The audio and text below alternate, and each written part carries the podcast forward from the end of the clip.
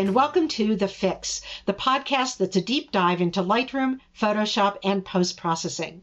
I'm Jan Kabili, your host for The Fix. In this episode, my very special guest is someone who almost needs no introduction the famous Mr. Dave Cross. You may know Dave Cross from his many years at Kelby Media as one of the Photoshop guys and in his training on Creative Live. Dave Cross has taught so many people how to use Photoshop throughout the years. We're really lucky to have him here tonight to show us some Photoshop tricks and to help us break some of those bad habits that we all get as we use Photoshop. Let's talk to Dave Cross. Hi, Dave. Hi, Jan. How are you today? I'm fantastic. Glad to be here. Well, I'm so glad that you're doing us the honor of being with us on The Fix. I know you have so much great stuff to share with our viewers and listeners. And I understand that a little bit later in the show, you're going to be sharing your screen and walk us through some tutorials for using luminosity masking and layer adjustments or adjustment layers, right, I should exactly. say. Can Yeah, you give us a give us a little teaser about what you're going to show us? Sure, it's it's the the kind of thing where you know when you make an adjustment to a photo, photograph. Needless to say, a lot of people make global adjustments, either Lightroom or in Pho- Camera Raw or Photoshop. But this is kind of taking it up a notch, where you say, I really want to be able to do very specific adjustments. For example, just to the darkest areas or to the lightest areas. So we create these things called luminosity mask. I'm going to show you how you can do it once and then have an action that'll do it automatically for you from then on. And then to build on that, how to use adjustment layers to make very flexible, non destructive adjustments to those specific areas. It's actually a really cool way to take your, your images up a whole nother notch. Well, I know that everyone's going to be waiting with bated breath to find out how to do that. But before we get there, um, I just want to chat with you a little. You know, I've had the great opportunity to watch you teach quite a few times. We go back a long time, right, Dave? Yes, we do. exactly. When did you start? I started in uh, I started teaching Photoshop and stuff in 1999. What about you? I started in uh, the day Photoshop came out, basically in 1990. Um, I had been teaching Illustrator for a few years before that because Illustrator came out in 1987. And if I really want to go back, I first thing I taught was PageMaker, if you can believe that, in like 1985 or something. Uh, so I've been doing this a long time. But the the thing that I think is for me been the luckiest is I've been there from the beginning. So I kind of grew with the program and saw when layers came out how much easier that made things in Photoshop. But I basically since 1990 I've made my living teaching Photoshop one way or another. Wow, you may be, you may have the most longevity of any photo, Photoshop instructor I know. You make me look like a babe in the woods. but um, I was going to say that I've had the great opportunity to watch you teach many times over the years. And one thing I've noticed about you is you're really a stickler for your students doing things right. In other words, you like to encourage them to develop good habits and to Right. break those kind of bad habits that we all develop over the years. Yep. So I was wondering if you could tell us a little bit about some of the most egregious bad habits you see out there and how you suggest fixing them. Sure, and and I mean, I always preface an answer like that by saying, on the one hand, as long as you get the end result that you want, that's kind of the most important thing in the short term. But in the long term, the problem is if you then develop that habit of, for example, grabbing the eraser and just deleting part of a layer. That could come back to bite you down the road where suddenly a year later you're working on a similar project and you realize, wait a minute, those pixels don't exist anymore because I deleted them. So for me, the, the, the biggest bad habit that people develop early on because it's not obvious is they don't work in a, or I should say the other way, they work in a destructive way. In other words, they do things like take the eraser and delete part of a layer or make a selection and press delete or something of that nature. And at the time, that's fine. But again, as I said, the, the challenge is what if down the road you want to either change your mind or show a little bit more of the layer, or you have working with a client and they say something like, actually, let's let's use more of that person, and you're thinking to yourself, wait, there is no more of that person because I deleted half of them. That's kind of the, the biggest one. And the other thing is, uh, I'm a big stickler for. I obviously use layers. I think everyone should, and I try as much as possible. I don't like merging. I don't like flattening because to me that's another case of you could be painting yourself into a corner. And it's not just about changing your mind because that's some people say, well, I don't change my mind. It's also I think it's very important from a perspective of either repurposing, where you go back to a document and use parts of it in a different way, or the biggest example I give, and people say this all the time to me, and I've heard this many, many times over the years, is well, I was working in Photoshop and I was playing around and I got a result I really liked. And then I went back a week later and went, how on earth did I do that? Right? Because at that moment in time, it made perfect sense. But then when you look at it later, you've got nothing to help you. You've got no structure in your document to say, oh, wait, I did a Gaussian blur as a smart filter and I did this adjustment layer because I want to be able to go back and look backwards and figure out how I did something so I can replicate it again. So to Ah, me, working non-destructively is not just about changing your mind. It's also about helping yourself in terms of how you did it or repurposing and reusing um, that kind of thing. So it's it's that's probably the biggest habit that I wish everyone who uses Photoshop would develop is trying to be as non-destructive as possible. Those are great ideas. And I really like what you're saying about it's not just because it's uh, to help to help keep a, a clean copy of your image or one that you can go back and re-edit, but also to remind yourself of what you did. What a great idea. I really hadn't thought of that. I mean, So- as as a simple example, I was working with someone just the other day who brought with them a, a portrait they had done, and they said, "I love the way this looks, and now I'm trying to do it again." And I said, "Well, show me your Photoshop document," and they did, and it had two layers in it. I'm like, uh, "Clearly, you didn't only use two layers." They said, "Oh, that's because." I started a long time ago. Once once I was happy, I merged and moved on, and I kind of just went, "Gah!" Like that's you're just causing yourself trouble. And that was a perfect example of if they had just kept their layers. Yes, it would have made a bigger document, but I'd much rather have a bigger document with lots of information than a nice, you know, slim, trim, low file size document that really doesn't help me at all. I understand. You know, it strikes me that the problems that you just talked about all have to do with the fact that Photoshop is a pixel editor. Think about Lightroom, on the other hand.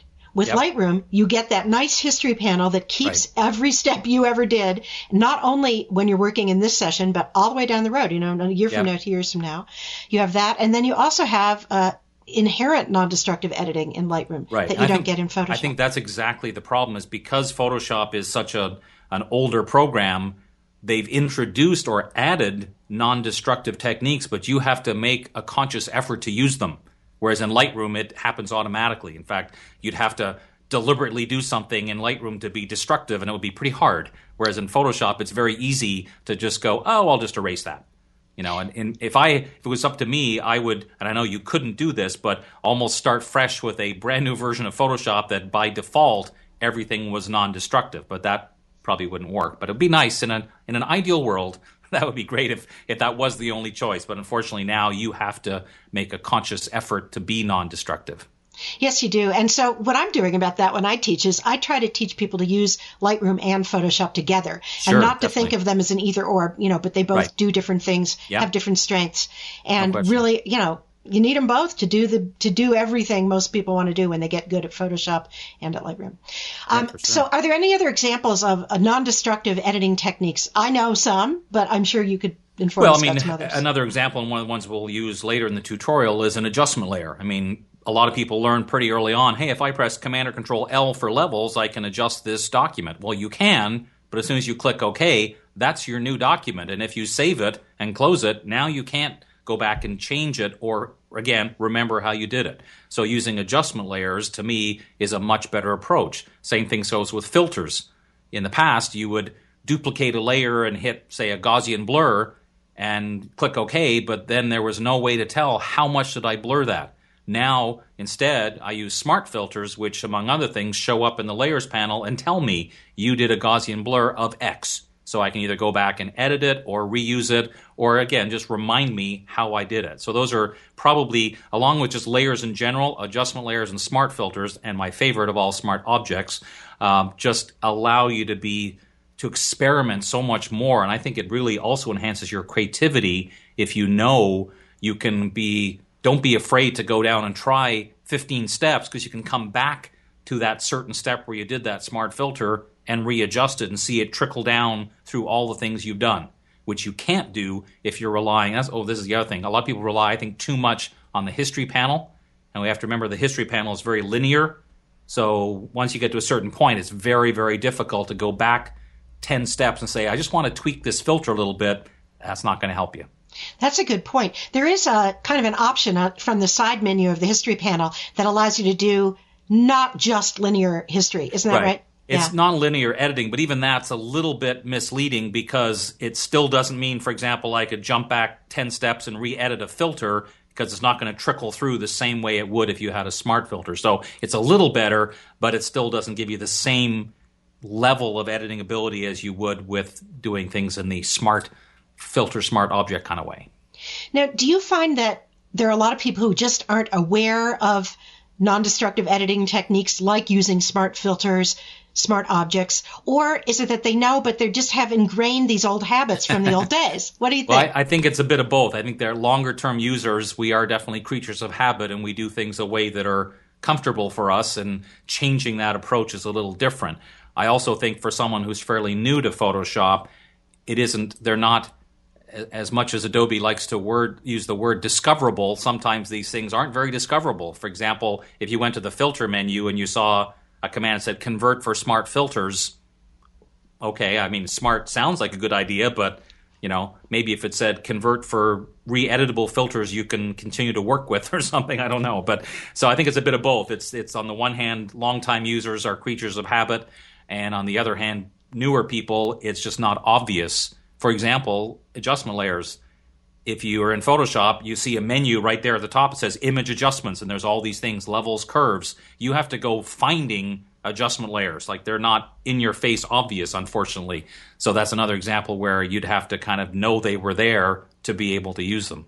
So, what's your advice to people who go, okay, I believe you. I think you're right. I want to do something about it. Where do they go? What do they do? Well, basically, I think it just means, first of all, anything that's got the word smart in it, so smart object, smart filter, and anything that's layer based, so adjustment layer versus adjustment, which are subtle, sounds pretty much the same, but it means I spend most of my time based around everything in the layers panel and see if I can do it there. If I can't, then I'll look and see is there an option B that has the word smart in it, which at least means I'm going to have some level of editability. Great advice. Those are two really good tips.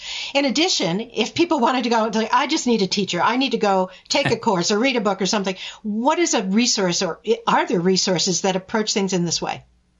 Well, I mean, I, I've been preaching the gospel of non destructiveness for a long time. So almost every tutorial or class I've ever done, I actually have a, a DVD with Photoshop Cafe that's basically called the non destructive workflow in Photoshop. And it's all about working non destructively. I have individual classes I've done. So I would say almost any tutorial and video I do covers it on some level because that's just the way I work day to day. Uh, but certainly, if you're looking at any training source and look for things that talk about non destructive or working with flexibility or anything like that, I think that's the approach you want to take. That's terrific. And I know I'll give you a little plug for uh, something I saw you do. Um, you've been working with Creative Live, right? Yes.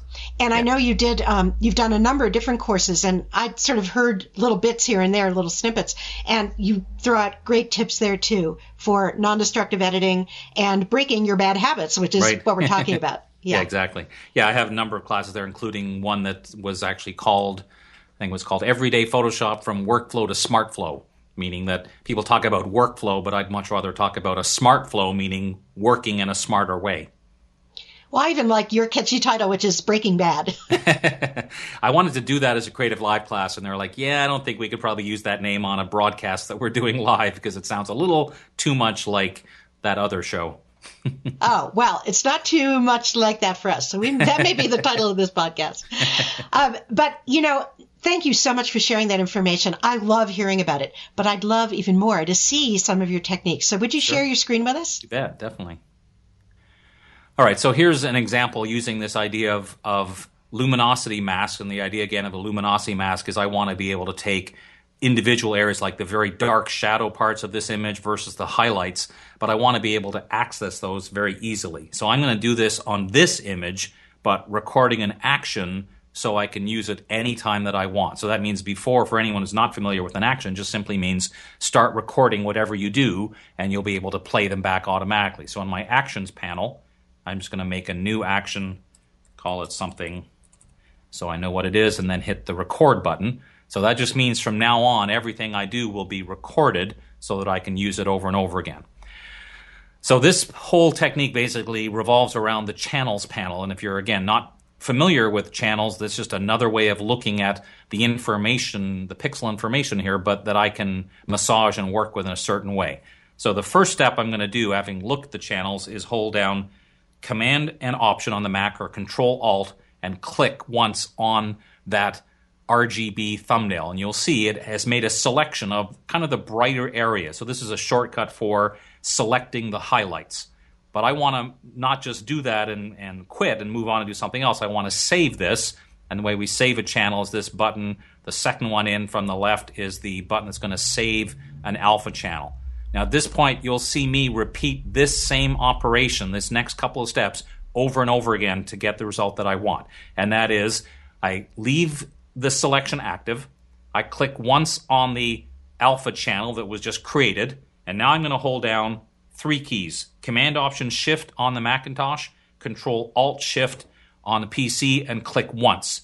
And what that does, it creates an intersection selection, which really defines it even more. So now that's it, before it selected the highlights overall, now it's going to select brighter highlights.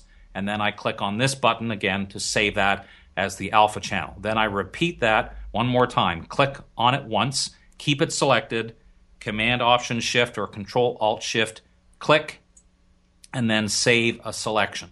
Now, if we look at these alpha channels, you'll see an alpha channel basically black means not selected, white means it is selected. So you can tell just by looking at the thumbnails, this last one is the darkest uh, channel, and then it gets lighter and lighter, which means this one up here selects the lightest areas. So I'm actually going to double click on this and put light. Can I interrupt you a second, Dave? Remember, Yes. some of our um, listeners can't see you; they're just listening. So when you say this or that, you know, if you could try to be a little more specific, it'd be helpful. Sure. So remember, I'm recording all of these steps as an action. So when I go to play this later on, all of this will happen. So in the second alpha channel, I'm calling that lighter, and then go to the last one and put lightest. Now, the confusion for a lot of people at first is the channel looks kind of you have to think of it as the opposite. So even though this is going to select the lightest areas, it's because the dark areas don't get selected and the light areas do. So that's why it goes light, lighter, lightest. Now at this point, I've got the the three luminosity channels I want for the the light areas. I'm going to now deselect and go back up to the top and start again. Command Option or Control Alt click on this RGB thumbnail at the very top. But then now I want to do shadow, so I'm going to invert the selection. I could do that here through the select inverse or the keyboard shortcut equivalent, either way. And then we again click on this new alpha channel, and that's going to be our first shadow one. Now the same series of steps. I click on that thumbnail, hold down Command Option Shift or Control Alt Shift, click on that one to make the intersection. Click on that one, do the same thing one more time, and make a new one. So now I can go back to this first one. This is going to be called dark. And again, you could call these highlight or shadows, whatever you want. I just use names like d- light and darker to kind of remind me very quickly without rem- worrying about being very technical about it. Oops, if I could spell, that would be important too. Okay, darkest. And I want to go back and click on the RGB channel, hit deselect, so that will all be part of my action. Now I go back to the actions panel and stop recording. And when you did, when you said hit deselect, you were doing Command or Control Command, D. yes, thank you. Command or Control D for deselect. Now that's not a necessary step, but my goal with this action is that once I run it, it will just simply create these six alpha channels ready for me to use, and then I'm ready to work on them right away. So just to prove the point that this hopefully works, here's a separate image that you can see has nothing in the channels panel. So if I scroll right up to the top of this action that I made, and by the way, I could have chosen to allocate an F key shortcut to this. I just didn't happen to, but I could have. In this case, though, I just highlight the name and hit the play button, and you'll see in just a matter of sheer seconds, now it has all of these alpha channels ready for me to use, including being labeled. So this is an example of something where you invest a bit of time the first time recording the action, but then any image you want to use it on, it's that fast to get it back again and start working with them. Oh, that part is fantastic. You know why? I've seen other people do tutorials about luminosity masking, and I've never seen it explained how to make your own luminosity channels. And instead, what people are doing, they're kind of um, purchasing or using these canned, mm-hmm. I guess they're little apps or something that will do it for you. But it's so much better to do your own, don't you think? Well, and it probably just means that somebody did the steps for them of recording the action. And I've seen some where they have like five variations of this and they have midtones as well. And that certainly is an, another option. But I like the fact that now this is my wording because I did look at one pre recorded one and it had names that were probably much more technically correct than mine. But to me, light, lighter, lightest just kind of makes sense to me. So, with that in mind, now here's how I would actually take advantage of this. So you can see I have this happens to be a, a, smart object coming from Camera Raw. Could also have come from Lightroom, where I made some global adjustments. But now I want to make some other adjustments, like the dark parts here, like this rock in front of the bridge. I think should be a little lighter. But instead of just using a curves adjustment layer, if I did that, it's going to assume, because nothing is selected, that I'm going to lighten everything. And you can see as I do that, it's lightened the rocks, but also the sky. So I don't want to do that.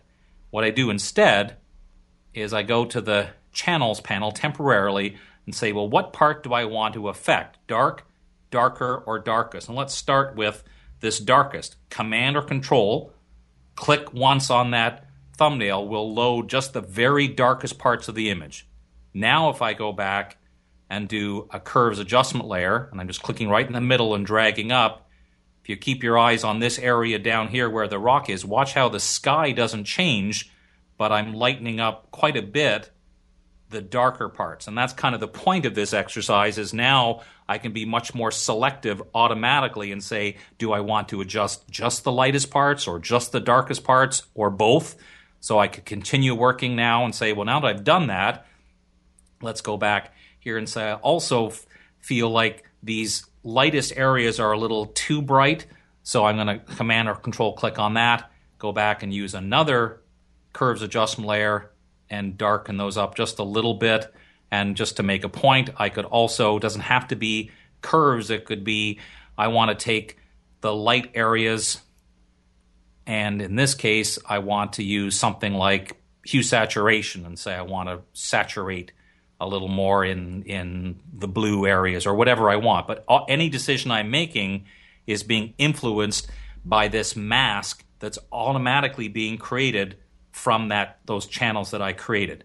So again, the point is you you go through and record those steps once, and now anytime you open a photograph and you think, oh, it would be useful for me to be able to adjust just these areas, dark or light. You run the action, it automatically creates those luminosity uh, masks for you or, or channels, and then you can load them in. And the other part of the story is because each of these three are each an individual adjustment layer at any time, I could say, you know, now that I think about it, I think this should be even brighter. I'm never committed because I'm not clicking OK to anything. I'm just leaving the adjustment layer as is, and then I can come back and adjust it as opposed to using these adjustments, which are much more permanent because when you use any one of these, eventually you have to click OK. That's really great. And that just illustrates one of the points you were making earlier about the flexibility of using adjustment layers as opposed to direct to direct adjustments from the sure. image menu at the top of the screen. Yep. And you know, the other thing that this brings to mind for me is I think it emphasizes the relationship between channels and layers. And a lot of people don't get that. You know, they think they're completely different. But right. a mask in a channel can be used as a basis for a mask on a layer, as you've right, done. Exactly. Well, and when you look at it, it's exactly the same information. Like here's the light channel that I created, but when I used it, it's the same thing on the on the adjustment layer. So it's basically copied the same information. It just happened that these were generated automatically instead of me having to paint on a mask myself. That's so wonderful. You know, we have about five more minutes. Do you have another short thing that you can show us? Well, I'll just show you this as to make the point for those people that might not be convinced about the whole using adjustment layers versus not. So let's say, for the sake of argument, that I went and just said, I'm just going to apply levels to this photograph. It opens up the standard levels dialog box, and I could say I want to brighten this thing up. And I'm going to overdo it to make a bit of a point here, pretending that I missed the fact that I was blowing out the sky. The biggest problem with this, the way I see it, is there's this OK button. And in the case here, OK means, OK, that will be a permanent change. So when I click OK, you'll see nothing shows up in the layers panel. The only thing I have is history. So I could go back. But what if I didn't notice that and just closed and saved this? The next time I open this, this is the way it would look. And if I think that I might be able to go back to levels and fix it, no, you can't. When you see a histogram that looks like this with big stripes of white in it, that means you've already made a pretty big adjustment. It's going to be very hard. See, no matter what I do, I'm not recovering that information in the sky. Whereas, let me undo that, if I did a levels adjustment layer, first of all, it shows up on the side here, which is kind of nice because I got much more room to work. But also, if I make the same bad adjustment, you'll notice there's no OK button. So as I mentioned before, you just sort of leave it that way. And at worst, if you realize later on that was a bad adjustment, I can go back and tweak it very easily because it's like it's left almost in this preview mode as opposed to anyone under this adjustment menu where ultimately you have to end up clicking OK. Great tip. You know, to add to that, one thing I do see people do is they go through this kind of non-destructive editing procedure and then they save as JPEG. And what does that do? well, and I don't have a problem with people that save as JPEG. It's the people that don't save a PSD first before they save a copy as a JPEG. But you're right. A lot of people, I've watched people that do all this non destructive work, and then the last two steps they do are flatten and save. And I'm like, why did you bother? So I always uh, tell people the best thing you can do is have at least two versions of every document, starting with a multi layered PSD file and then a flattened version, which you can send to your lab or whatever, but at least you know you still have that master file to go back to if you need to. I think that's really important. That concept of a master file. You don't make it smaller. You leave all your layers in it. It's yep. always the one you go back to when you need another copy for another purpose. Or the client says, uh, I think that that should have more contrast. You don't right, try exactly. to readjust the JPEG that you sent to the client. You go back to your master file. Exactly. Great. Well, those are all great techniques and great tips. It's been a real pleasure um, talking to you about all this stuff. You know, I love it. I'm just as geeky as you are. so Tell me, Dave, what's up next for you? I know you're working on something big, right? Well, I, I'm just have decided after all this time of having training in different places to have a my own online training part of my website. So I'm just launching Dave the online part of DaveCrossWorkshops.com, where I'll have both short tutorials and full classes, uh, multi lesson classes, some of which exist elsewhere that I'm just sort of taking all into one place. But I also will be creating lots of specific content just for that part of my website as well. Well, that sounds like a big undertaking, and I really wish you a lot of luck with it. Well, thanks. Yeah. So, again, that's davecrossworkshops.com. Is that right? Mm-hmm. And where else can we find you online? Well, that's I have two. Well, I actually have too many websites. Um, I have dcross.com, which is sort of my more personal blog that I unfortunately don't use as much as I should. And then I have a website for learningphotoshop.cc and then pscs6support.com for people that still use Photoshop CS6. Those, frankly, are getting less attention now that I'm going to have this online part of Dave Cross workshops because that way I can pull everything kind of into to one spot. But again, as I mentioned before, I can also find my classes on Creative Live and my DVD on Photoshop Cafe all exciting stuff. So mm-hmm. thank you again, Dave Cross, for being with us here on The Fix. And everybody tune in next week for another exciting episode. I'm sure you'll agree that this episode of The Fix was packed with great information from my special guest, Dave Cross. We're going to make every episode of The Fix this exciting and this useful, so be sure to stay tuned. If you'd like to see more episodes of The Fix or catch any of the other great photography podcasts on the TWIP network, jump over to thisweekinphoto.com using the link below. And be sure to subscribe to TWIP so that you can take advantage of all the membership benefits. Please join me next week for another great guest and another episode of The Fix. This is Jan Kabili.